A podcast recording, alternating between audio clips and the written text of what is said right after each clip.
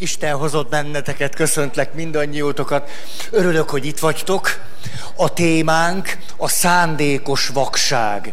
Nem kis téma, a jelentősége óriási.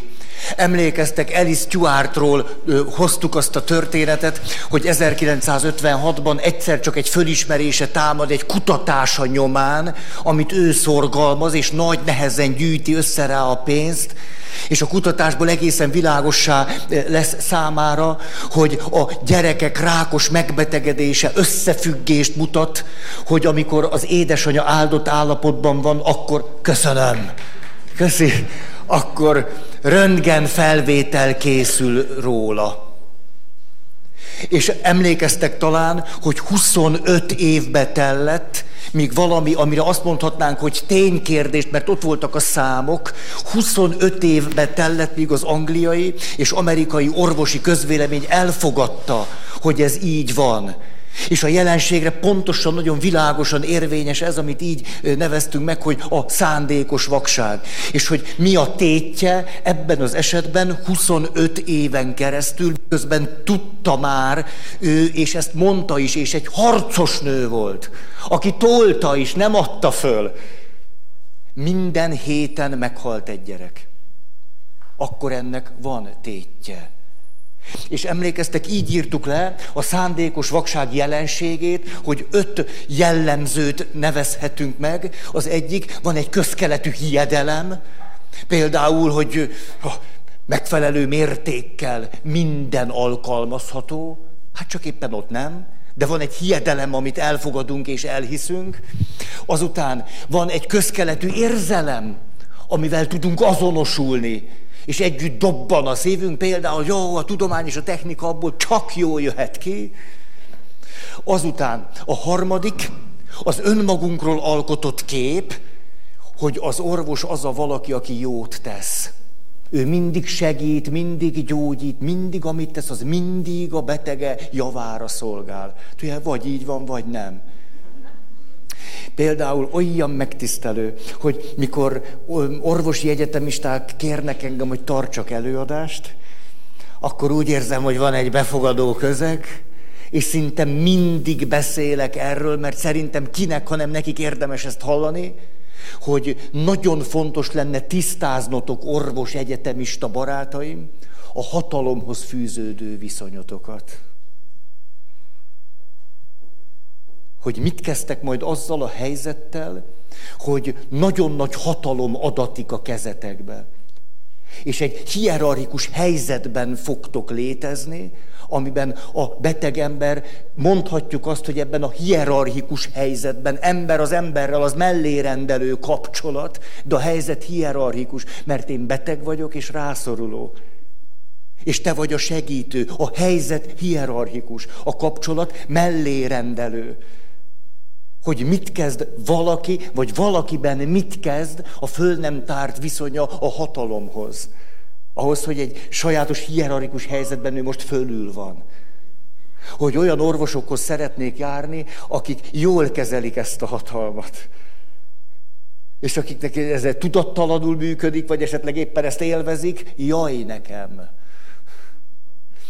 Azt sose felejtem el, ahogy mikor először elszakadt a tércallagom, és bevitt vákumágyon a mentő, akkor mondtam, hogy hol meg hogy fáj, és akkor az orvos egyszer csak így föltette a kezét, azt mondja, stop, én vagyok az orvos.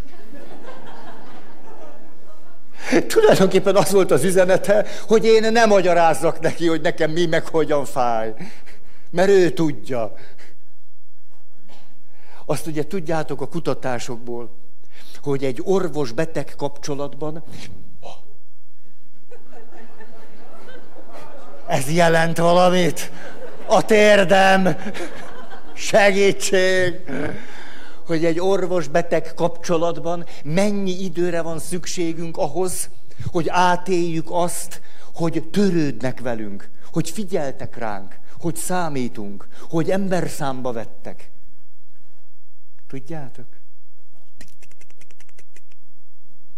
Nem kell egy perc sem de azért az kell. Nem sok, de azért az kell. Tehát a harmadik az önmagunkról alkotott kép.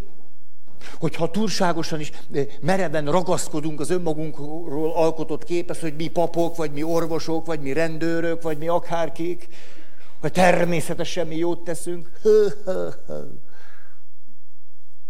Mikor, ah, gyerünk, megyek tovább, mert új témák. Azt mondja, a negyedik volt, de nem férek el. Újra kell struktúrálnom a rendszert. Ezt mondja. A negyedik, a számok, az adatok nyilvánosak. Tudhatjuk, hogy így van. A rendszer szemléletnek két-három alapvetését hagy mondjam el nektek. Tudhatjuk, hogy így van. Ez pedig így szól. Minden élő rendszer. Az ember egy élő rendszer, a kertészeti egyetem egy élő rendszer, Budapest egy élő rendszer, egy család egy élő rendszer, egy társkapcsolat egy élő rendszer, nem ragozom. Az emberiség egy élő rendszer, az univerzum is egy élő rendszer. Hogy egy élő rendszer addig tud fönnmaradni és hatékonyan működni, amíg a működéséhez szükséges energiát valahonnan fölveszi. Ezért a Föld nevű bolygó rengeteg energiát vesz föl a Föld maghőjéből és a napnak a sugárzásából. És hogyha ez a kettő megszűnne, a Föld nem tudna létezni.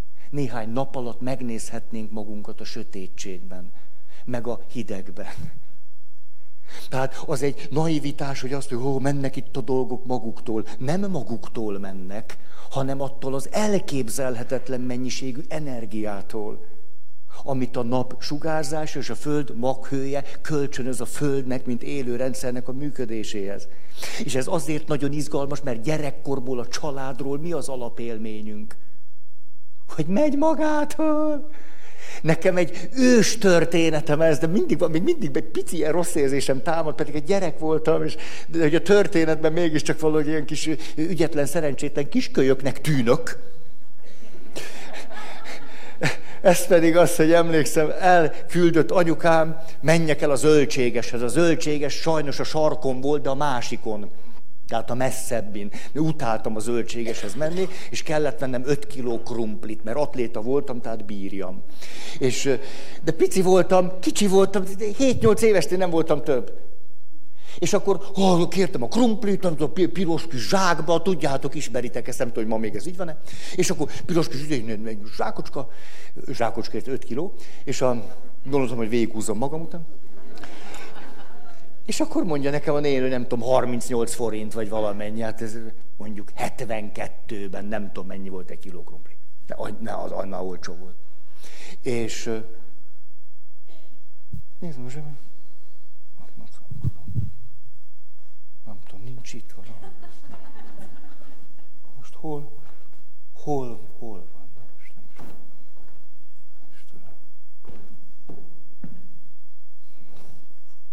Ott állok, egy kis kölyök, persze elkezdtem szorongani, szorongtam, szorongtam, szorongtam, és persze a sor volt mögöttem, hát én azt észleltem, hogy azért ez nem annyira jó, és rám nézett a nén, hogy na, nincs, nincs, kisfiú, nincs magánál pénz.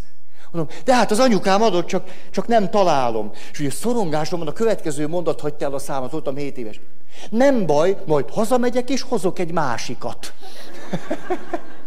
Hát tulajdonképpen nekem 7-8 évesen a pénzről ez az élményem volt, hogy hát most ez elveszt, ez elvesztettem, majd hozok egy másikat, pont ugyanilyen lesz, és akkor megveszem a krumplit. És emlékszem, hogy ez a hölgy, hogy kifutott a vér a fejéből, és azt mondja, hogy ez nem így van, kisfiú. A maga szülei azért sokat dolgoznak. És akkor életemben először, hogy hát értem én, de hogy tényleg, hogy ez valahogy... Szóval a gyerekkori tapasztalás, hogy az a legfontosabb élő rendszer, amiben vagyok, ez a család, hogy ez magától működik. És emlékeztek, hogy közben meg ez milyen jó leső élmény, hogy pici csecsemőként átélem azt, annak a jogosságát, hogy én jogosult vagyok arra, hogy engem feltétel nélkül szeressenek. Jaj, de jó. És egy pici babának semmit nem kell hozzátenni a létezéshez. Bőven elég, hogy van. Az már bőven elég. Azért, mert a puszta létezésemmel bizalmat adok a családnak. Ó, és ebből a bizalomból, haj, hogy táplálkozik apa. Mert apám egészen kelekútja volt egy ideig. Mi meg nem születtünk. És akkor egyszer csak, a gyerekeim, hát ez már komoly. De a puszta létezésemmel valamit adok a családnak. És hogy miközben mennyire élvezem ezt, hogy a szeretet, vagy feltétel nélkül szeretnek. Hogy a közben felnőttként egyszer csak az élő rendszerek működésénél rájövök, hogy igen, és a feltétel nélküli szeretetnek rengeteg föltétele van. Hihetetlenül sok. És egy élet kevés lesz, hogy ezeket mind kidolgozzam.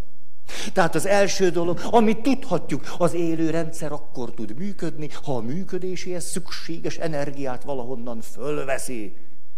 És hogy Scott Peck írja az egyik könyvén, az amerikai pszichiáter, hogy a hozzám fordulók zöme, akik kudarc élményekről számoltak be, és azt mondták, hogy segítsek nekik föl dolgozni a kudarc élményt, tulajdonképpen egy pár perces beszélgetés után, vagy egy fél órás beszélgetés után a többségükről kiderült, hogy a kudarc egyik oka, hogy nem szántak annyi időt a megvalósításra, amennyi szükséges.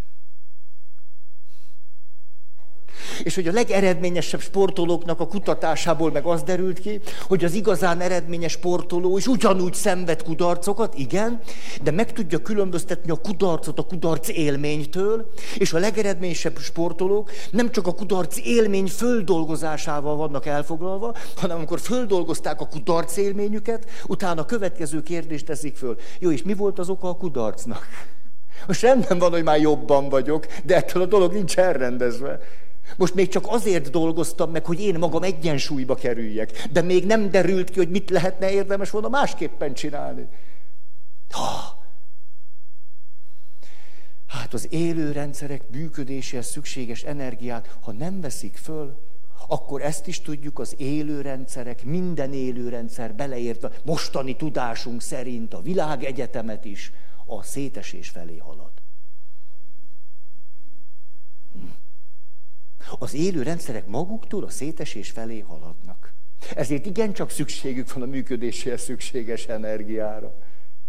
A második dolog, amire pontosan tudhatjuk, hogy így van, megint csak például, hogy az az izgalmas számomra, amikor számszerűsítünk valamit, még ha ezt talán ismeritek is, hogy ugye John Gottman's elmentek családterápiára. De akkor már 10 százan, 200 volt már egy jó anyag a kutatáshoz.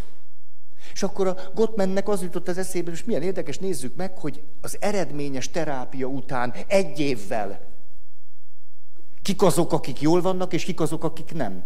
Kik őrzik az eredményes terápiának az eredményeit. És kik tartanak egy év után ugyanott, mint a terápia előtt.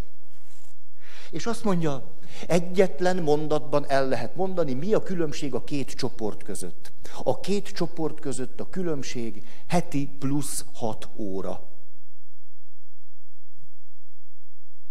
A heti plusz hat óra, amit a férj és a feleség egymásra szán. Pluszban ahhoz képest, amikor a terápiára jöttek. Az naponta majdnem egy plusz óra. És mondhatjuk, hogy ez ilyen egyszerű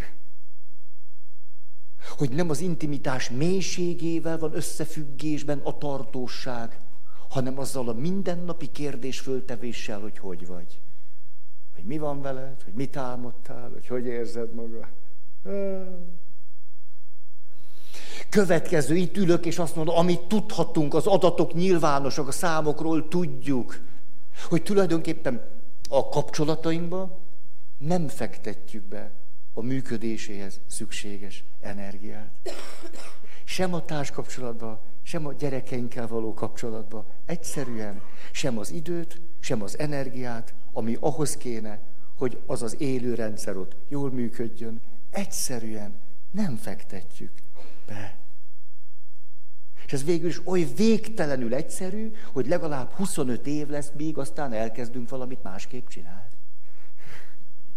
Mert emlékeztek, csak akkor idehozom, hogy az ötödik pont így szólt, a szándékos vakságot illetően, hogy az igazság ismerete nem hoz változást. Egyszerűen többre van szükség. Hiába tudjuk, hogy ezek az adatok, amik nyilvánosak. Valami többre is szükség van. Vagy bátorságra, elszántságra, cselekvésre, most ezt nem akarom itt ragozni. De most visszaülnék ide, hogy mi az, amit biztos tudunk akkor az élő rendszerekről. Már most az, hogy az energia. Második, hogyha egy élő rendszer a működése szükséges energiát nem tudja elégségesen fölvenni, de azért valamennyi energiát kétségkívül fölvesz, akkor egyrészt a szétesés felé fog haladni, másrészt minden élő rendszer megpróbál egyensúlyba kerülni. Azért ez tök tőle. Hát egyrészt esik szét, másrészt azért próbálja valahogy a létezését fenntartani. De hogyha nincs szükséges energia, akkor a legnagyobb valószínűséggel kóros egyensúlyok fognak létrejönni. És azok fönt fogják maradni, és fönn is fogják tartani az élő rendszer működését valameddig, igen ám, de azzal a hátrányal, hogy az az egyensúly, hogy a szakirodalom mondja, kóros egyensúlynak lesz nevezhető. Például, hogy mondjuk, na, én egy férfi vagyok, nem akarom ezt a mondatot kimondani, hogy képzeljük el, hogy egy férfi vagyok, mert ez egyszerűen nem hangzik jól. Egy férfi vagyok, és itt van a nő, aki már most már anya, most a kétszeres anya? Van olyan, hogy kétszeres anya? Nincs. Kétszeres gyerek. Jaj, jaj, ezt hallottam, jaj, ez jó. Papa. Hát ez kérek szépen egy palóc mondás. Azt mondja. Mindegy, hogy milyen a gyerek, egészséges legyen. Nem baj, ha beteg, csak egészséges legyen.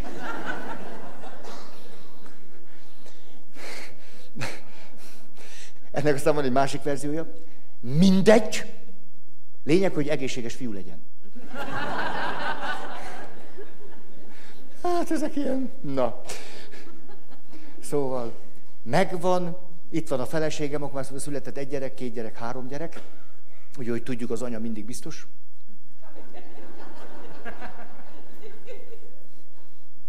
Most direkt nem mondom el a százalékot, hogy hány esetben merül föl a gyanú, hogy az apa nem az, aki magáról azt gondolja, hogy ő. Erről is vannak kutatások, de csak egy kicsit furdaljon ez benneteket. Hát, ha a kíváncsiság az valami jóra visz. Szóval itt van akkor, az én édesem, az én drágám, és már négy éve, nyolc éve, tíz éve vagyunk házasok. Jaj, fölvettük a csokot. Ez pedig azt jelenti, hogy itt nem lehet szórakozni. Három gyerek, adósság, csokhegyek, hajrá biztonság. És amikor itt már jól megdolgoztunk a biztonságért, és tényleg úgy is van, akkor egyszer csak a lelkünk fele föllázad, és azt mondja, de én élni akarok. Nekem kell a szenvedély, a kaland, az ismeretlen, a kockáztatás, a komfortzónából való setafikálás.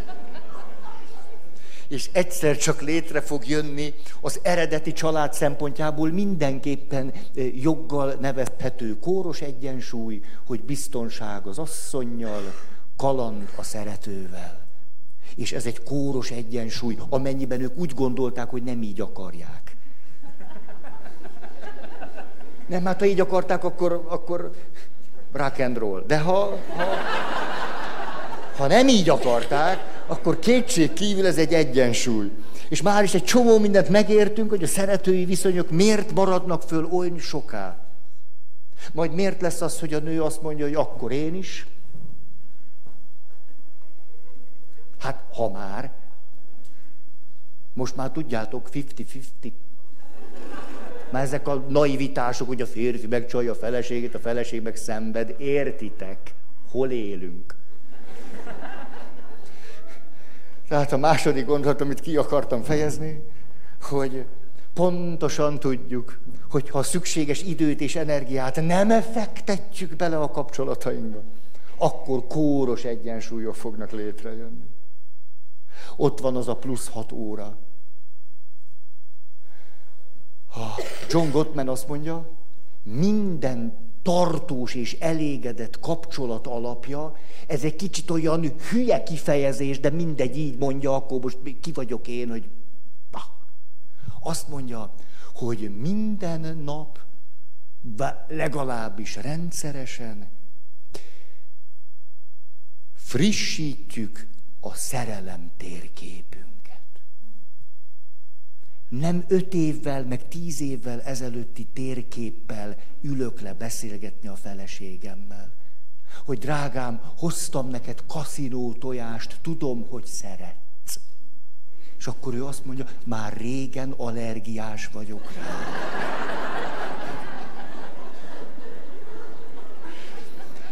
Vettem jegyet Mozartra. Már Wagner a kedvencem. Ez mondjuk nem tudom fejlődése, de...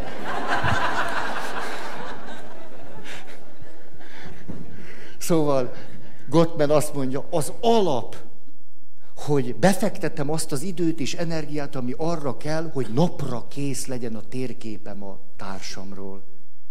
És hogy a gyerekeink akkor vannak biztonságban mellettünk, hogy hát ma az én gyerekeim aztán tutira, hogy mindig ez nem derültek, hogy mi van. Jól van, fáradtak vagytok. Tényleg, na jó, szoktak protestáns lelkésznek nézni. Ma, hogy beszélek, úgy arra a következtetése jutnak, hogy tuti nem lehet katolikus. Mire alapozzák, nem értem. Szóval emlékeztek Woody Ellen perére. Hát csak ott voltatok, nem? Hát, ha most vagy szeretjük, vagy nem Woodit.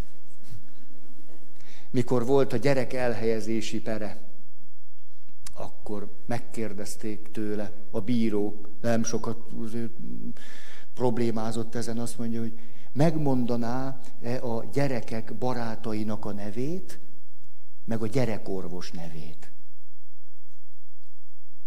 Nem neki ítélték a gyerekeket. Szóval a második alap, tudhatjuk, tudhatjuk, tudhatjuk, hogy így van. Hogyha nem fektetjük be a szükséges időt és energiát, akkor az fog történni, hogy kóros egyensúlyok fognak létrejönni. Ami mindenki számára valamilyen szempontból, vagy több szempontból igencsak megterhelőnek bizonyul majd. És akkor az ötödik, azt mondja, már elfecsegtem, de itt még van egy pont, csak visszatérek ide, a, ennek az igazságnak, vagy az adatoknak, tényeknek az ismerete nem lesz elég a változáshoz, annál többre van szükség, mert 25 évig is nyugodtan itt elücsörgünk. És még egy, hogy akkor egy picit végigviszem ezt a folyamatot, az élő rendszerekről, hogy mi az, amit már nem tudom, hát az összes könyökünkön kijöhetne, ez pedig az, hogy miután akkor az élőrendszerek működéséhez nagyon is meghatározott mennyiségű energiára, időre és energiára van szükség, hogy mivel lehet a legtöbb energiát megtakarítani. És én most iszom erre.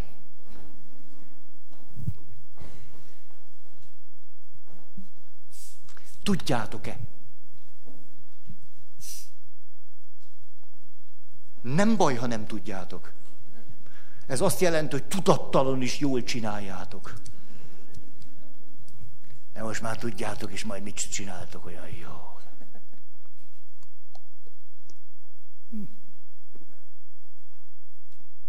Ezt tudjátok, hogy nem elvesztegetett idő. Elvileg most gondolkodunk.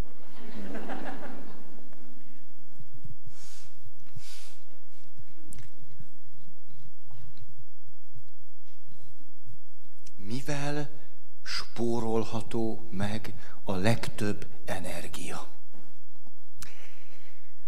Az élő rendszerek működésében.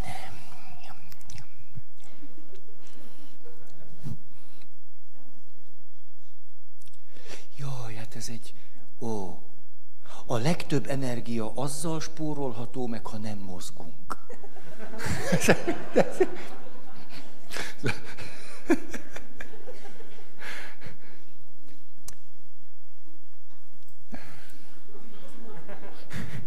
Igen, de azért ennek a megoldásnak lesznek akkor árnyékai.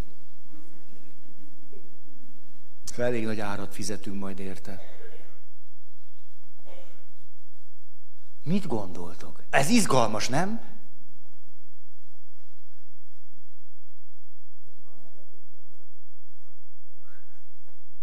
negatív gondolatoknak nem adunk teret. De és hogyha az egy hasznos információ, hogy tévedtünk,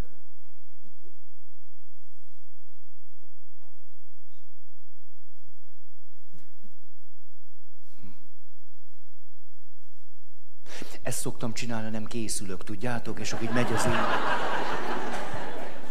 Na, gyerünk, most már mondom, mert van ott annyi pont, hogy már ki se látok belőle.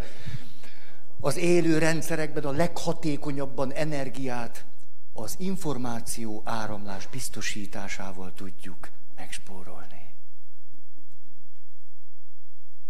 És ez így van az élő szervezetben, így van a csoportban, a családban, a férfinő kapcsolatban, és ezért van akkora jelentősége a hatékony kommunikációnak. Mert akkor egy csomószor nem futunk jégre. Akkor nem a téveszméink, a hiedelmeink, az, értitek, nem ezek alapján, hogy azért csinálod, mert nem szeretsz ezért, egy csomó energiát elfecsérlünk ezzel. És ezért van az, hogy nagyon gyakran, amikor valakik segítségre szorulnak, és valami élő rendszernek a hatékonysága nem elég jó, hogy akkor el tudjuk kezdeni picit a kommunikációnak a segítését. Nem azért, hogy volt egy ismerős, hogy annyira bosszantott, mindig, mikor beszélgettünk valamiről, ő bólintott, azt mondta, a kommunikáció múlik minden. Hát egyáltalán nem. De hogy nem véletlen, hogy valahogy ezt fedezte ő föl, mert akkor ki seperjük az utakat, csomó időt és energiát tudunk megspórolni. Oké. Okay. Tehát a negyedik széknél akartam egy picit időzni arról, hogy sokkal inkább mondhatjuk azt, hogy ami az életünket oly nagyon meghatározza, az nem valami, valami titkos, elrejtett dolog, hanem pontosan valami olyasmi, amit tudunk. Pont olyan, és annyira bennem van, emlékszem, Moldova Györgynek van a 40 Prédikátor című könyve. És azt ilyen 12-13 és azt annyira szerettem azt a könyvet. Ott van Kocsi Gergő Bálint a főhős.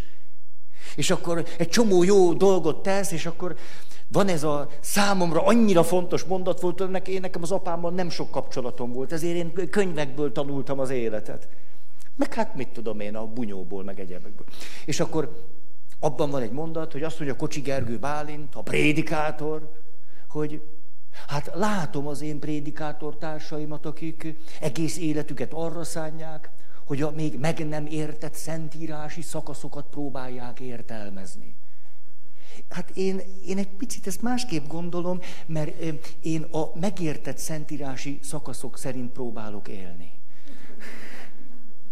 De kétségkívül elég nagy különbség köztünk hogy megpróbálok még megérteni valamit, amit nem értek, vagy elkezdem végre csinálni azt, amit régen értek, meg régen lehet tudni. Aj, tudjátok, mikor valaki azt mondja, tudom, tudom, atya, kettőn áll a vásár. Mikor ezt valakitől meghallom, meg... Ilyenkor nem kell kóla, mert mert mikor ezt hallom, tudom, hogy a kettőn áll a vásár, akkor emögött persze ez egy hiedelem. Mit tudom én, hogy hogy van, eljövök ide a hiedelemhez. Mert hogy az a benyomásom, hogy ilyenkor tulajdonképpen ez egy gondolat, amit hogy elegánsan megengedjük, hogy a másik nem teljesen gyagya, de egyébként toljuk a saját szekerünket. Ja, persze neked is igazad van, most már akkor változ meg. Oké, okay. Ez volt a jellemzője a szándékos vakságnak. A tétje brutális. Az, hogy a katolikus egyházban lehetséges volt évtized számra az, hogy dőlnek ki a szekrényből a, a mik? A csontvázak ugye a gyerek molesztálás, gyerek bántalmazás, ez évtized számra meg tud történni. Ez egész ijesztő. Hát ez a szándékos vakság. Egy csomó ember tud róla. És nem történik semmi. Tehát hiába van az adat, a tény, a szám, nem számít, mert nem történik semmi. Hát a szándékos vakság témája alatt aztán húsba vágó. És akkor most szeretnék az okokról beszélni. Há, van itt egy jó pár. Az első, és rendet rakok, az első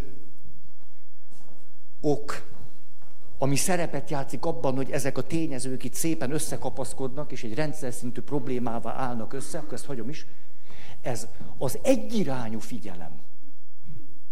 Hogy a figyelem egy irányba halad, és ezért kizár egy csomó fontos információt, ami nem abban az irányban van.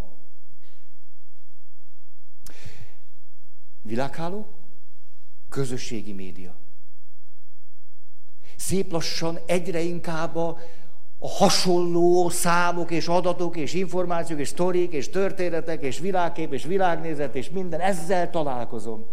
Pont egyre kevésbé találkozom azzal, ami nem abban az irányban van, amely irányba egyébként én figyelek. Az egyirányú figyelem. Ezért hihetetlen jelentősége van annak, hogy vannak-e olyan barátaink, akik másfajta életfilozófiával rendelkeznek. Vagy másfajta világlátással. Hogy az roppant hasznos nekünk. Nagyon idegesítő. Ugye általában úgy alapból nagyon idegesítő tud lenni, meg bosszantó, vagy nagyon kikezd bennünket, vagy a legegyszerűbb az érzelmi megerősítésünk, vagy megerősödésünk céljából gyorsan mindig odaszaladni azokhoz, akik hasonlítanak hozzánk. Ott jó, föltankolunk, és még jobban megerősödünk az egyoldalúságainkban. Tehát az egyirányú figyelem. Hogy talán emlékeztek, ez egy olyan, olyan szép történet, egy, egy ember egész életében nagyon sokakért dolgozott, de na, egy nagyszerű pofa volt. És kapott valami nagy, nagy díjat, akkor kérdezte tőle a riporter ott, ott a színpadon, hogy, hogy hát mondaná meg, hogy tulajdonképpen mi vezette ő önt arra, hogy hát ennyire szolidárisan másokért, és az egész életét. És, és akkor azt mondja, hogy ez tulajdonképpen ez szinte egy véletlenszerű esemény volt. Már hogy arra gondolok, hogy, hogy gyerekek voltunk és játszottunk. És hogy játszottunk egymással, hát nem tudom, a barátaimnak az az ötlete támad, hogy menjünk le a pincébe, mert az mekkora kaland. Hogy sötét van, és hát, ott vannak szellemek. És akkor ők persze azt találták ki, hogy én mentem előre, és rám csukták az ajtót. És rám zárták. És ez volt a poén. És azt mondja, hogy hát azt történt, hogy kisfiú voltam, és én ültem benn, Hát persze ehhez sírtam, meg, meg kiabáltam, meg remektem, meg azt se tudtam, hogy most mi van. Hát az szép a szemem megfogta, ezt, megszokta ezt a félhomályt, és akkor észrevettem, hogy tulajdonképpen nincs is teljesen sötét, mert hogy van egy ablak, egy picike kis ablak, és na honnan ez egy ilyen fénycsíkbe árad, de hát egyébként meg tök sötét van. Ez nem világította be a pincét, csak valahogy egy olyan csíkot. És a barátai nem engedték ki. És ott órák kezdtek el eltelni. Akkor valahogy arra jutott, hogy hát most, most, most itt üljek, hát körbenézek. Ugye a körbenézek az egy, úgy, egy ilyen elegáns túlzás arra, hogy nem lát semmit, de azt mondta, hogy azt csináltam, elkezdtem, elkezdtem. Most direkt nem akarom bepiszkolni a kezem. Hát tapogattam ott. Hát, hát nem láttam semmit, de gondoltam, hogy körbe-körbe. És egyszer csak na, akkor találtam egy, egy törött fésűt, hát ez nem keltette fel annyira az érdeklődésem. Egyszer csak találtam, képzeljétek el, egy törött tükördarabot. Hát ez olyan érdekes volt. És akkor az ablakból jött be a fény, és nála volt egy törött tükördarab, és azt mondja, és akkor elkezdtem azzal játszani, hogy ezt a törött tükördarabot úgy fordítottam, hogy fény essék oda, ahol sötét. És azzal játszottam, hogy miközben ott van a fény, és csak egy csíkba jön be, én képes vagyok arra, hogy egy csomó sötét helyre a fényt irányítsam. Hogy a kezemben van a fény. Hát ez gyerekként valami ámulatosan jó játék volt. Kezemben van a fény. És én irányítom a fényt, és azt mondta, hogy azzal játszottam, hogy órák hosszat, egész el is feledkeztem, hogy be vagyok zárva. Hogy ment és néz, irányítottam a fényt, hogy legyen fény ott, ahol eddig sötét volt. És azt mondja, mikor a barátaim kiengedtek egy pár óra múlva, rájöttem, hogy ez annyira izgalmas, hogy egy egész életet érdemes így végigélni. És azt mondta, az lett az árszpoétikám, gyerekkori élmény, hogy lehet, hogy úgy érdemes élni, hogy fényt irányít csak oda, ahol sötét van. Fényt vigyek oda, ahol sötét van. Az egyirányú figyelem.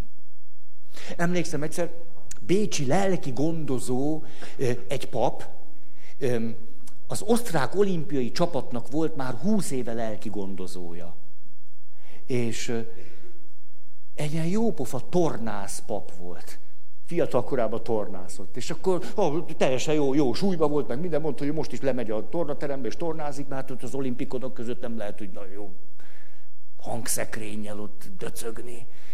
És akkor azt mondja, hogy, hogy hát azért ezért sportolók között nem könnyű, hát én azt tudom, és mondja, hogy az történt, hogy ott az egyik olimpikon egy osztrák 100 méteres síkfutó srác tulajdonképpen döntő esélyes volt. És hihetetlenül rosszul futott, és be se került a döntőbe. Nagyon rosszul futott. És annyira össze volt törve, hogy elment a lelki gondozóhoz, azt mondta neki, hogy nekem végem van. Négy év munkája. Egy száz méter alatt, tíz másodperc alatt. Től most néz, hát kész vagyok. És akkor a lelki gondozó azt mondta neki, hogy ú, hát ú, ezt nagyon megértem. Hát látom, hát én is sportot, egyrészt tudom, másrészt meg nem tudom, hanem csak együttérző vagyok, hogy fú, belegondolni is rossz. Aj, de nehéz most ez. És kicsit úgy fölcsillant a szem, azt mondja, de kíváncsi vagyok, hogy ez mire lesz majd jó. És fölpattant a sportoló, ez az úgy az egyirányú látás, hogy mire lesz el, semmire nem, hogy beledögöljek, arra lesz jó. Mire lesz jó? És mondja, hogy a lelki gondozó is elment, és azt mesélte nekünk, hogy tulajdonképpen ő benne csomó kétel támad. Hogy jó, most ezt a hülyeséget mondta ott ennek a szerencsétlen kudarc élménytől szenvedő srácnak, hogy majd lesz valamire jó, micsoda hülyeség volt ez, hát nem így kellett volna valahogy máshogy, és ez milyen egy hülye mondat, és tényleg, hogy... És képzétek el, egy év múlva kapott egy meghívót, és a meghívóz egy kis kártyát. Ez a sportoló meghívta őt az esküvőjére. Ami egész hát váratlan volt, mert egyébként nem volt köztük kapcsolat. És a következőt írta benne. Tudja, mikor elmentem, nagyon dühös volt a magár, mire lesz, mire lesz, mire lesz jó? Ma. És azt mondja, hogy annyira összetört, azt gondolta, hogy, hogy szóval, na. Hogy hát most mit csináljak? Azt mondta, most akkor nem érdekel engem semmi. Befizetek egy jó kis valami szigetre. Na. Erezd el a hajamozni. És azt mondta, hogy befizetett egy utat, hogy úgy és mindegy. És azt mondta, de ez a mondat benne volt, hogy mire lesz ez jó. És ott a szigeten, hát ott észrevett egy szép lányt. Mire lesz ez jó? És azt mondta, ez a mondat, minden nap eszébe jut, hogy mire lesz az jó, hogy én itt vagyok? De mire lesz az jó, hogy fölkértem táncolni? Ott beleszeretett élete szerelmébe. És hívta a lelki gondozót, és azt mondta, nézze, mikor kimondta, hogy mire lesz ez jó, azt gondoltam maga, semmi ez nem ért. Szöveg. Hát most meg az itt vagyok az esküvőben. Ami öm, a szándékos vakság egyik oka az egyirányú figyelem. Az mindig érdekes, tudjátok, hogy kétfajta koncentráltság létezik. Az egyik, ha már a száz méternél vagyunk, például a sportolóé a 100 méteres síkfutás döntőjében, hogy berakja magát a rajtgépbe, és azt mondja az indítóbíró, hogy vigyázz, Hát ez nem sokáig bírom, hát lőjön már valaki. Ezt úgy hívják, hogy feszült figyelem. Ugye minden ideg, az összes izom abban a tónusban kell, hogy legyen, az összes izom, hogy abban a pillanatban, hogy reagálni kell, minden izom leghatékonyabban el tudjon indulni. Ugye? Hát ez egy nagyon koncentrált, feszült figyelem. Igen, nem? De létezik egy másfajta figyelem. Oh, így, oh. Ez a ez az ellazult figyelem. Hmm. Ó.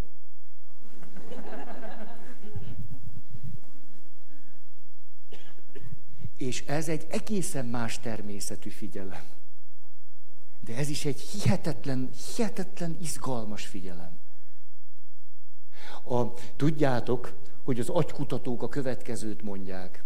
Amikor nyáron nyaralni megyünk, mindenképpen bambuljunk sokat. Mert a bambulás az egyik legfontosabb dolog, ami ahhoz kell, hogy az agyunk kipihenje magát. De teljesen ellazult figyelemmel. Egyszer egy, annyira tetszett nekem, volt egy apáca, Hát több is volt, csak én most egy valakire gondolom. Ez nem egy, most nem egy sírató éneknek a bevezető sora, vagy mottója volt ez, hanem azt mondja, hogy lemegyek a Dunapartra szemlélődni.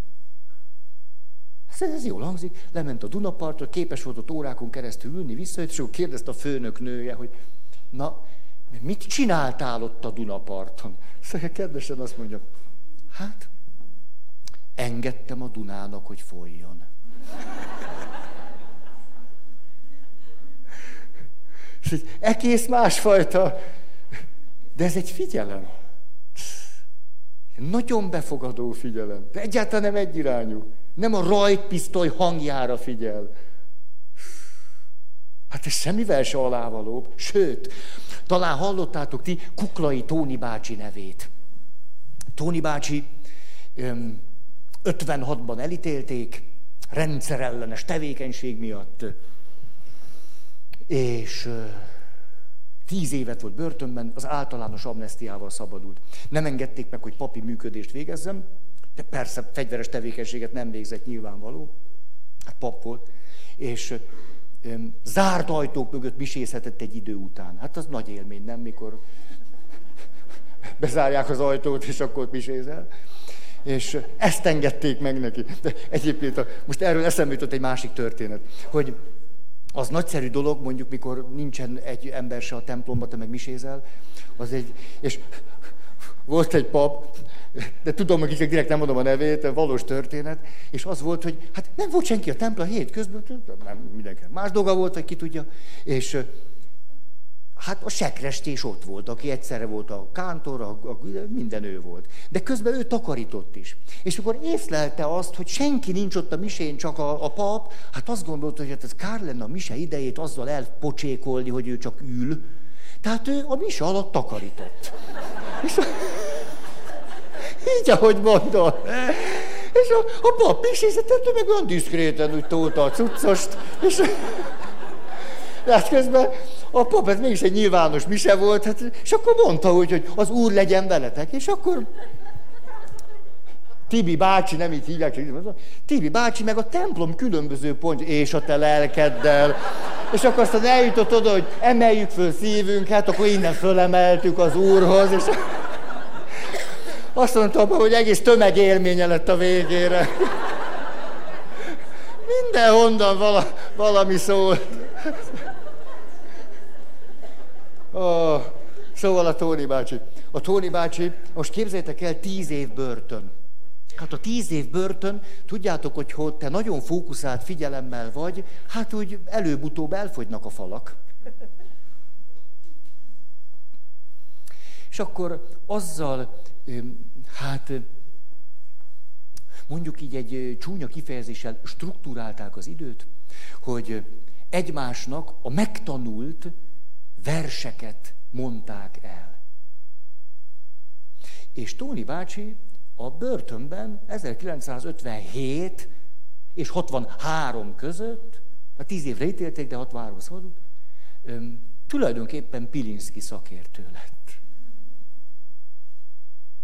Pusztán azáltal, hogy megtanulta Pilinszki Jánosnak a verseit, és azt olyan sokat volt ezekben a versekben, csak úgy mondta, és egy sor, és egy sorral egy hetet el lehetett tölteni. Egy hétes sor. Hát volt idő.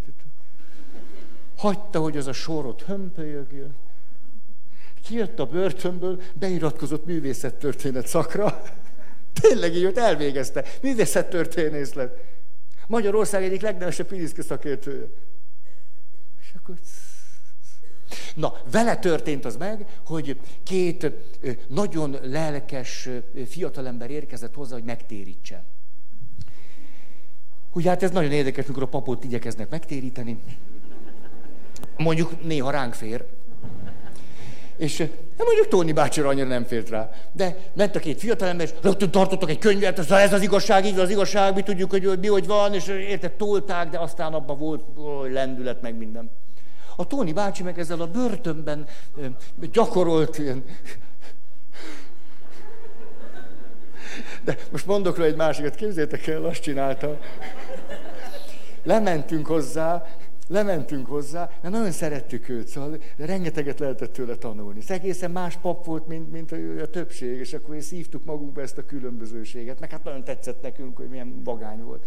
És a, azt csinálta, hogy egyszer csak eljutott oda, hogy záró áldás a misén, egyszer csak úgy megállt, azt mondja, hát egy gyerekek, hát, hát várjatok csak.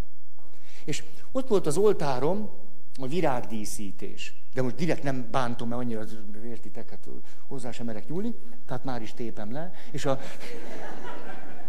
és azt csinálta, hogy ott volt a virágdíszítés, és akkor elkezdte kitépkedni a virágokat, és azt mondta, hát adok nektek egyet.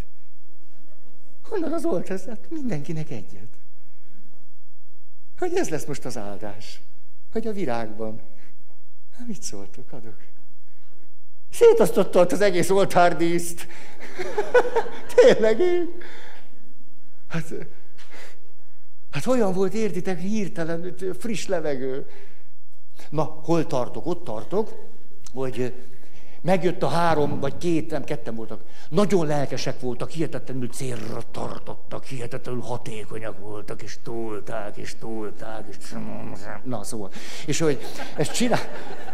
Tóni bácsi meg ezzel a, ez ellazult meditációs szórt figyelmével, hogy hallgatta őket, hogy egy-két percig, hogy tolták, hogy mi az igazság, és hogy van az Úr, és az Isten, és az összes többi. És azt mondta, álljatok meg. Hát mi lenne, hogyha nem itt állva az ajtóba csinálnánk ezt? Hát nem fontosabb? Ez mondta két ember, hogy sokkal fontosabb, az biztos még maga is megtérhet. Azt mondja, hát tudjátok mit? Körömben volt plébános, a köröm egy kis falu. Menjünk már a sajó partjára. Levitte őket a sajó partjára. Itt a sajó. És akkor ő leült, leültette a két ember. Nézzétek, hogy olyan szép itt ez a sajópart. Oh, na, két ember, na, leültünk, elkezdték mondani, na, na, ne, ne, ne, hát most itt vagyunk a sajóparton, egy picit csak. Egy óráig nyugtatta őket. Egy óráig mindig elkezdték, na, na, na, itt vagyunk a sajóparton. Ne. Na, mindjárt mondhatjátok, de hát értitek itt a sajóparton. Most nem kezdte elkapkodni, hát örülünk neki, hogy itt vagyunk. És akkor mondta, igen, kezdte, na nem, nem, hát ér, látja, halljátok. Egy óráig csinálta ezt velük, és akkor eltelt az egy óra, azt mondta, olyan jót beszélgettünk egymással. Megszűnt az őrület. A fanatizmus kiment belőlük. Egy órát kellett nézniük a sajót. Hát, tulajdonképpen egy olcsó lecke, nem? Másoknak is ajánlanánk. Aj, szóval, egyirányú figyelem. Tudjátok, tehát az egyirányú figyelem, ami oka annak, hogy szándékos vakságba essünk és kerüljünk. A, azt ugye tudjátok, hogy a kutatások szerint azok a felnökölt társaim, akik szentségi házasságra készültek. Hmm. És azt mondjátok, mi velünk nem történhet meg, hogy elváljunk. Ti már is veszélyeztetettek vagytok. Azért, mert a figyelmetek egyáltalán nem fog arra irányulni, most ezt sarkosan mondtam, hogy észrevegyétek, hogy hát ebből még akár valami baj is lehet az a fajta egyirányú magabiztosság, hogy velem ez sosem történhet meg, mert én tudom, ez egy szándékos vakságot megerősítő szemléletmód. És ezért valaki azt mondja, hogy ó, Hát én eldöntöttem mindent, amit lehet bele fogok tenni. Mert hiszen ha körbenézek, azért látom, ők kevésbé veszélyeztetettek. Jó, nem, most nézem az időt, meg, na, gyerünk. Azt mondja, hát ezt nem tudom, ez, azért ezt érdemes lenne idehozni, csak egy villanás erejéig, hogy tudjátok, hogy a szerelem első időszakában, hát hogy ne tudnátok, kialakul az idealizált kép. Az idealizált kép négy jellegzetességgel bír. Egy, nagyon világosan látom a szerelmem jó tulajdonságait. Ó, figyelek rá, egy irányú figyelem. Második, azt föl is nagyítom. Há. Harmadik, még hozzá is teszek ezt, azt innen-onnan előző élményeimből. Hát hozzá teszek még, nem érdekes, hogy úgy van-e, vagy nem. És most jön a negyedik, ami miatt aztán izgalmas. A negatív tulajdonságairól nem veszek tudomást a lélek működése. A, aztán ez az idealizált kép összetörik, csak úgy mondom nektek, valaki egyszer jött hozzám, azt mondja, Feri, mi 14 éve vagyunk házasok, még nem tört össze. Mikor fog? Hát de, de kedves rész, nem tudom, hogy mikor fog, de fog, az biztos. És, a, és, a, és amikor széttörik ez az eszményítés által megvalósult idealizált kép, akkor tulajdonképpen elkészül egy szintén idealizált kép, de ez az idealizált kép negatív előjelet kap, és azért merhetjük azt mondani, hogy az idealizálás fönnmarad, mert most elvárások formáját ölti. És ez azt jelenti, hogy hihetetlen élesen fogom látni a társam összes rossz tulajdonságát, Ilyenkor szoktuk azt mondani, hogy egész nyilvánvaló, hogy jobban látom én őt, mint ő magát. Főleg amióta Pálferire járok. Annyira tisztán látom ezt a rengeteg durva elakadását, annyira, hát értitek, ha a felét látná, minden jóra fordulna, persze nem jön el, nem, ez a szándékos vakság. Ugye? Tud róla, nyilvános, negyed kilenc, nem jön. Oda jött hozzám valaki, olyan kedves volt, azt mondta, Feri, te tudod, hogy te időmérték lettél? Azt mondja, hogy van, amit egy pálferi alatt tudok megcsinálni, de például a lekvár befőzés az három pálferi. És akkor azt mondja, gyerekeim, ezt annyira megszokták, hogy mindig mondom nekik, azt mondja, anya, hány pálferi múlva jössz velünk játszani? És... Ah, hol tartok? A figyelemnél, ugye? Tehát ott van a démonizált kép, hogy mit mondhatunk el róla. Így most ilyenkor kezdi zavarba vagyok, mert látok, itt vannak férfiak, hogy ó, ó, ó. Szóval... Miért vagytok itt? Hát komolyan. Elmondhatom a hiedelmemet? A hiedelem így szól. Egy férfi a szexért sok mindenre képes. Ide figyelj, jó, elmegyek erre a pálferidre, jó, elmegyek, jó, itt fogok ülni, nem húzom a szám, oké. Okay. Mert tudom, hogy a nőknek a perifériás látása nagyon faint. Hát ilyen lefigyedt szájszéjjel ülök, akkor azért az, az necces, kétesélyes az esti szex. Tehát azért, hogy egy elel, elel, izé, kurjangatom magam, de aztán legyen valami éjszaka. Szóval a démonizált képnél járunk. De, de és képzeljétek el, szóval ez annyi, na, kép, tegnap tartottam egy előadást valahol, és elmondtam ezt a két mondatot, és utána dedikáltam. És akkor dedikáltam, jött egy hölgy, meg egy férfi, nem tudom, így kell, hölgy, meg úr, vagy férfi, meg nő, szóval értitek? És akkor azt mondja a hölgy, hogy legyen, hogy Katinak és Lacinak. Szóval már írtam, és, és tudja, e, nagyon jó volt ez előadás. Akkor ránézett a férfi, azt mondja, és lesz jutalom szex is.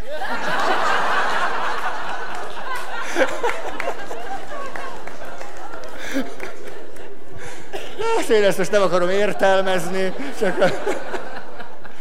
ne vegyétek buzdításnak se, csak egy olyan laza figyelemmel kísérjétek ezeket a mondatokat. Na, erről megint eszembe jutott egy történet. Tényleg, ha már itt ezt még elmondom, egyszer nem, mert jól esik nekem veletek lenni, hogy képzeljétek, de ez, na, hogy, mert biztos van, aki nem hat éve jár, gondolom, vagytok egy páran, hogy nem voltatok itt hat éve, jó, itt én se voltam, de hogy pap voltam Óbudán, és hát ez nagyszerű volt, mert hogy azzal, hogy én voltam a plébános, ezzel megörököltem az összes nagyszerű lehetőséget. Például, hogy az idős otthonba nyugdíjasok napján, idősek napján, betegek napján, és szóval minden napon, ami...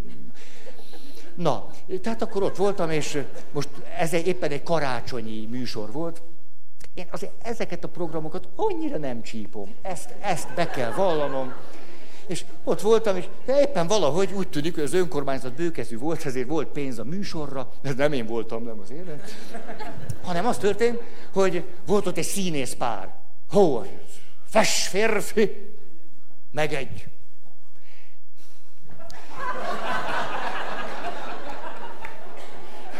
Mert erről egy másik történet jutott eszembe, de ezt most... Látjátok, ez a szétszórt figyelem, hogy mennyire színesebb lett az élet, ugye? Hogy görcseinktől kezdünk megszabadulni. Ki azt most már mondja a tárgyat, tényleg a tárgyat, ne szórakozzon velünk.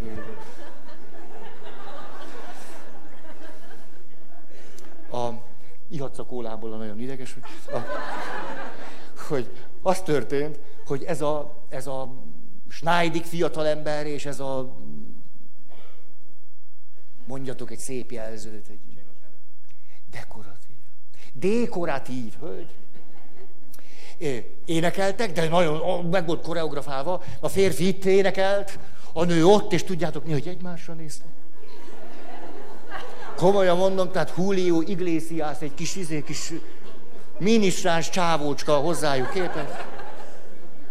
És az történt, hogy, hogy hát a koreográfiában az volt, hogy énekelni egyre közelítettek, és közelítettek, hát gondolt a nyugdíjas nénik annyira nem lelkesedtek ettől, de lelkesedtek kifejezetten, mikor találkozok már. Hát, mert nem láttak jól, és várták már, hogy velem. És végül az történt, hogy akkor a srác, hát ez a Schneidig, a Schneidig srác, fogta, és akkor egy ilyen, egy ilyen szép, énekes mondat kíséretve így fölkappantotta azt a hölgyet, és hogy fölkappantotta, úgy fej, azzal a fungal, puff, az egész szoknyáját így és hogy fölkappantotta, ugye az volt akkor a, a téma, hogy akkor így megpörgeti. Hát pörgette is, ugye szoknya meg itt volt deréknál. És most tulajdonképpen a 8-as, 10-es, 12-es szemüvegek miatt ez nem volt akkora probléma, de történetesen ott kaszás dűlön, ott ült az első sorba Pista bácsi, reprezentálta a férfiakat, de neki nem kellett szemüveg, ő jól látott.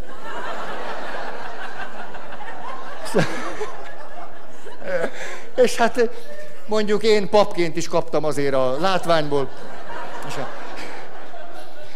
Hát azért volt egy olyan érdekes hangulat. Mindez a kis Jézus születésére vonatkozó ünneplés gyanánt. És az történt, hogy a lement a szám, tehát profik voltak, értitek? Tehát profi volt a férfi, profi volt a nő. A férfi dalolt, a nő meg... Hát nem lehetett, de ott fogta, értitek? Tehát azt onnan nem lehetett kiúzni, az tutiság. És akkor hát, de hát mit lehetett csinálni? Na, és, és akkor végül lerakta a hölgyet, a hölgynek a szeme nem rebbent, meghajoltak, és tudjátok, a Pista bácsi meg úgy maradt. Nézett a Pista hát ezt egyszer már nem lehetett szó nélkül hagyni. És oda ment hozzá a hölgy egy ilyen elegánsan. Hogy, hogy mondtátok? Elegáns. Dekoratívan. Hogy, dekoratív is volt, meg elegáns is. Oda ment hozzá, és itt a Pista bácsi, azt mondja, hát magát hogy hívják? Hú, hát a Pista bácsi, ez aztán már minden képzetét felülmúlta, hogy karira egy ilyen, és akkor mondja, hát a Pista bácsi vagyok. Aj, mondja hogy Pista bácsi. Az előző néhány percet magának ajándékozom.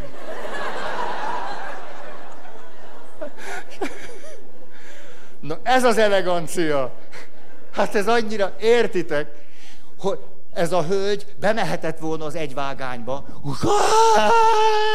Szégyen, izé,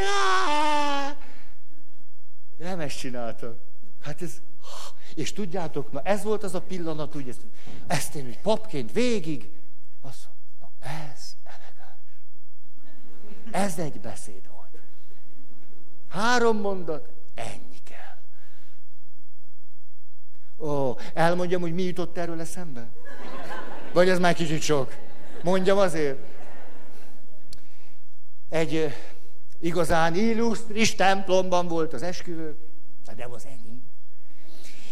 Ott állt a fiatal ember, és ott állt a hölgy, most direkt nem hozok külön jelzőket, és ketten eskedtünk egy protestáns lelkésszel. De úgy volt, hogy tulajdonképpen katolikus helyen volt, de protestáns szertartás szerint. Szóval egy ilyen jó pofaság volt. És az történt, hogy, hogy én mondtam egy bevezető mondatot, és akkor a protestáns lelkész testvéremre jutott a sor, és a következőt mondtam. Hát valahogy így, ez mondjuk inkább az én interpretálásom, de azt mondja, hogy itt áll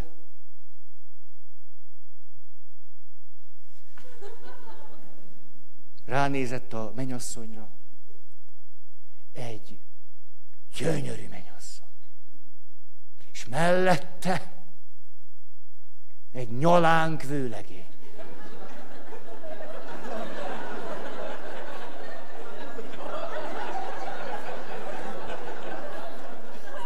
És érezte, hogy nem pont ezt a szót kereste, és próbálta rögtön kijavítani. Egyébként a mennyasszony sudár volt, azt mondta, sudár mennyasszony, és akkor, ahogy kijavította, a következőt mondta, nyalánk vőlegény, ez az, amikor a tudattalatti nem hagyja magát, és, és hát azért akkor már volt egy kis zavar, és hát főleg az értitek, mert egy, egyszer nyalánk az rendben van. De hogy, hogy ez hogy ennyire nyilvánossá tenni, hát ez egy kicsit, hogy pironkodott már menj, az, jó, hát azért ez, hogy a bevezetőben már rögtön így, ez... Hát meg honnan tudja meg ugye az egészet.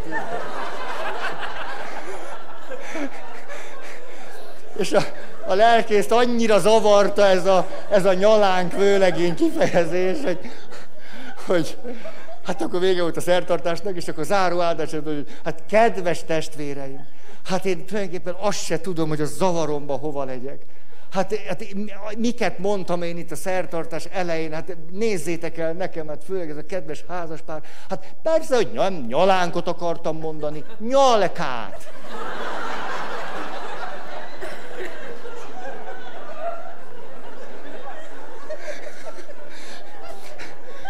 Ennél jobb példája nincs annak, hogy milyen az, amikor egy rendszer szintű működés zavara történik, mert a két nyalánk után a nyalka már nem ugyanazt jelenti. Mert a sudár mellett a nyalka még azt jelenti, de két nyalánk után már nem. Na szóval, szóval, hogy tudtam ide térülni, fordulni a szándékos vakságból? Nagy művészet, vagy öregség. A, tehát ott tartunk, hogy, hogy az egyirányú figyelem egyik oka annak, hogy szándékos vakságba essünk, és onnan ágaztam, bogaztam el, emlékeztek, hogy azt mondtam, hogy démonizált kép, ami az idealizált képnek egy sajátos formája, negatív előjellel, hihetetlen világosan látom a rosszat benne, az a meggyőződésem, hogy sokkal jobban látom én őt, mint ő magát, Tehát eleve van bennem egy buzgalom, hogy fölvilágosítsam őt arról a rengeteg sötétségről, amiben tévejeg. Még föl is nagyítom a rosszat, még bele is látok. Azért látok bele, mert hiszen a kommunikációnk már nem működik hatékonyan. Ezért tehát, amikor valamit teszel, én kitalálom, miért csináltad. Úgy hívják, hogy téves attribúció. Vagyis én magamban tudom, hogy azért nem tetted ezt meg, mert nem szeretsz engem, mert nem vagyok már fontos, már nem számítok. Nincsen friss szerelem térkép. Ugye nem frissítettem. Megy a régi. Tehát meglátom a rosszat, fölnagyítom, belelátok, és a jó tulajdonságairól nem veszek tudomást. És nagyon gyakran, amennyire erre azt szoktuk mondani, igaz, azt mondjuk, hogy rózsaszín szemüveg lila köd, ugye ezt mondjuk, hogy hát itt van valami, egy sajátos, egyirányú figyelem, és ez tényleg így van, egy idealizálása a társamnak, mikor kialakul a démonizált kép, érdekes módon erre nem szoktuk ezt mondani. Hanem azt mondjuk, oly, most látom milyen. Ezt szoktuk mondani. És aztán ebben az egyirányú figyelmünkben a koporsó szeget mi jelenti? Hát amikor a barátnőinkkel összeülünk a cukiba, és ezt megbeszéljük. És megkérdezzük, hogy kinek van igaza, nekem vagy a Dezsőnek. Hát értitek, eszed az ingyen sütit, és erre... Hogy jönne már ki ebből, hogy Dezső? Tehát az egyirányú figyelem, az kifejezetten nem segít bennünket abban, hogy elkerüljük azt, amit így neveztünk meg, hogy szándékos vakság. Második, ó, nézem, jól van, azt mondja, ha, a, azt mondja, pozitív érzéseket közvetítő és kiváltó információk gyűjtése hogy tulajdonképpen elkezdünk dolgozni a jól létünkért, ezért, amikor összeülök a cukrászdába a barátnőimmel, és megkérdezem őket, hogy mondják meg, ki a normális, én vagy ő, akkor tulajdonképpen olyan információkat szeretnék, olyan szavakat és visszajelzéseket, amelyek engem érzelmileg megerősítenek, hiszen egyébként bajban vagyunk, hiszen egyébként nehezen tájékozódok, egyébként lehet, a tönk szélén vagyok, egyébként gőzöm sincs, hogy mit kéne csinálnom, hogy egyébként hát krízisben vagyok, és annyira jó lenne, ha tudnám, hogy hogy tudnám megmenteni, csak nem tudom. És ilyenkor ez nagyon hasonló, hogy, hogy a siker, a kudarc élmény földolgozásával foglalkozom, csak és nem a kudarccal, és itt pedig nem azzal foglalkozom egy pont után, hogy mit lehetne tenni, hanem azzal, hogy pozitív érzéseket gyűjtsek be. És ehhez nyilvánvalóan arra lesz szükségem, hogy olyan emberekkel legyek, akik engem megerősítenek. És miután én persze lehetek vakságban, egy krízisben, egy, egy mit, elbizonytalanodásban, hogy nyilván nem tudatosan is meg fogom szólítani azt bennetek, hogy hát erősítsetek meg, na mondjatok valamit. És hát miért lennénk mi mindig olyan finoman, precízen, patika mérlegel árnyaltak? Nem mondjuk, hogy neked van igaz, tőleg az összes férfi, az összes nő. Ő. És ez hoz nekünk enyhületet. Segít a stabilizálódásban. Miközben még egyoldalúbbá válunk. De közben ezek az érzések meg is erősítenek a hiedelmeinkben. Hát most már nem csak én látom így, hát az összes barátnőm ezt mondja, összes barátom ezt mondja. Hát, hát nem lehet vele élni. Na, hát ez most ez, ez, egyszer, egy mondat, ennyi az egész. Tehát a második pont, ami a szándékos vakságot, az nem rossz indulatú vakság. Csak mi is benne vagyunk. Tehát nehogy félreérthető legyen. Nem vagyunk rosszak, és nem rossz indulatú dolog az, hogy a pozitív érzelmeket kiváltó információkat kezdjük el összegyűjteni. Hogy fölmész a netre, és a pozitív érzés nem csak az lehet, hogy amit nézel, az valami klassz dolog, és akkor jól érzed tőle magad, hanem az is, hogy van egy világlátásod, mondjuk egy negatív. És akkor olyan, olyan cikkeket kezdesz el olvasni, ami megerősít téged abban, hogy És ez, mi, hogy lehet ez pozitív érzés? A biztonság érzetedért dolgozol. Mert a biztonságérzetünk többek között abból szokott táplálkozni, hogy a világ úgy van, ahogy látjuk. Hogy az élet olyan, amilyennek látjuk, hogy a hiedelmeink azok nem hiedelmek, hanem látjuk a valóságot. Hát tulajdonképpen elkezdünk szelektálni az információk közül, mégpedig azért, hogy érzelmileg megerősítsük magunkat. És tudjátok, hogy ez tudattalanul is lejátszódik, abban a formában, és ez a kutatók egész világosan mondják, tehát tudható negyedik szék, hogy amikor ki alakul a démonizált kép, akkor egyszer csak szelektív emlékezetre kapcsolok, és elkezdem nem tudatosan azokat az emlékeimet nyársra fűzni, összerakosgatni, amik megerősítik azt, ahogyan most egyoldalúan látok. És akkor visszamegyek, és lesz hét történetem, hogy a feleségem mindig is ilyen volt. Hát a megismerkedés után három héttel is ezt csinálta. Hát nem voltunk még jegyesek, már akkor is ez volt. Ezt úgy hívják, hogy szelektív memória. És ez a folyamat nem szándékos, nem tudatos, de megtörténik velünk. És ami szándékos lehet, hogy nem látunk rá. Hogy úgy teszünk, mintha nem tudnánk, hogy itt egy démonizált képről van szó. És az agyunk megtréfál bennünket. És az, hogy egy nehéz helyzetben fontos nekünk önmagunk stabilizálása, és ezért olyan információkat fogunk gyűjteni, amely pozitív érzéseket fog bennünk kiváltani. A pozitív érzés pedig elsősorban arra vonatkozik, hogy igazam van. Vagyis a téveszmémre. És így még jobban elmélyül az egy oldalú látásmód.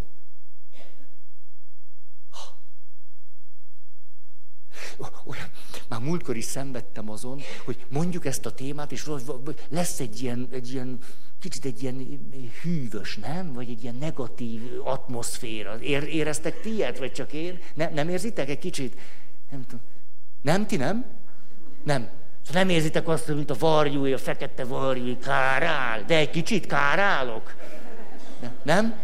De, ugye, hogy egy kicsit? Hogy? Ja, ez, a, ez a hiedelmem, hogy kárálok. Hát, jó. Na, belepil. Idő. Na gyorsan. Vagy nem tudom. Hát igen. Ha, hát nem tudom, hogy ezt, hát na, hogy, hát tudjátok, hogy milyen izgalmas, amikor egy rendszer tudja, hogy hogyan tud ő rosszul működni, és próbálja ezt az egyoldalú működésmódot kiegyensúlyozni. Őt például hívhatják úgy, hogy az udvari bolond. Egy jól működő udvarban van udvari bolond.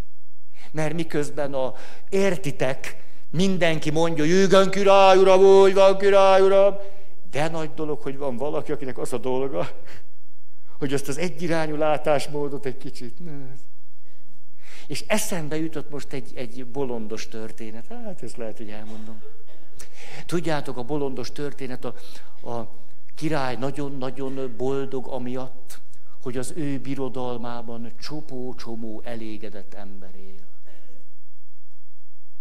És egyszer csak oda megy hozzá az udvari bolond, azt mondja, haj, királyom, azért ilyen elégedettek csak, mert nem ismerik a 99 pontos szabályt. Katara király. Hát azt én se ismerem. Ha milyen az a 99 pontos szabály? Szóval, királyom, nem mondom el, fogod te azt látni, mondd meg nekem, ki a legboldogabb a birodalomban, rövid idő múlva ő is boldogtalan lesz. Azt mondja a király, na ne szórak, hogy már, te bolond! De, de királyom, egy dologra van csak szükség, adjál nekem 99 aranyat. De a király azt mondja, hogy a királynak a bölcsesség nagy kincs, odaadja a 99 aranyat, ha, a bolond meg,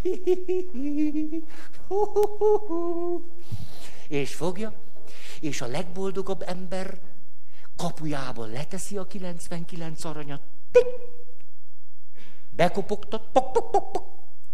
Ez inkább egy ilyen papagájos volt. És, a, és elszalad. Hát persze, kimegy a, a szolga, szóval kikopog ének évadján. Ha! Arany. Leül. Azt mondja, azt mondja, 10, 20, 30, 40, 50, 60, 70, 80, 99! 99. Hol a szám? Hol a századik aranyam? Hol? Elvitték a századik aranyam. Nem bántom. A századik aranyam. Leül. Már beesik az arca. Már látni rajta a stressz hatást. Azt hát én hiszem, hiányzik egy arany. Hiányzik egy arany. Hát talán a három évig spórolok, mindent félrerakok, alig eszem naponta csak egyszer pár szeret kenyér vízzel, akkor talán összegyűjtöm azt, a, azt az egy hiányzó aranyamat. Eltelik néhány hónap, és a történetet nem fejezem be. Szervusztok!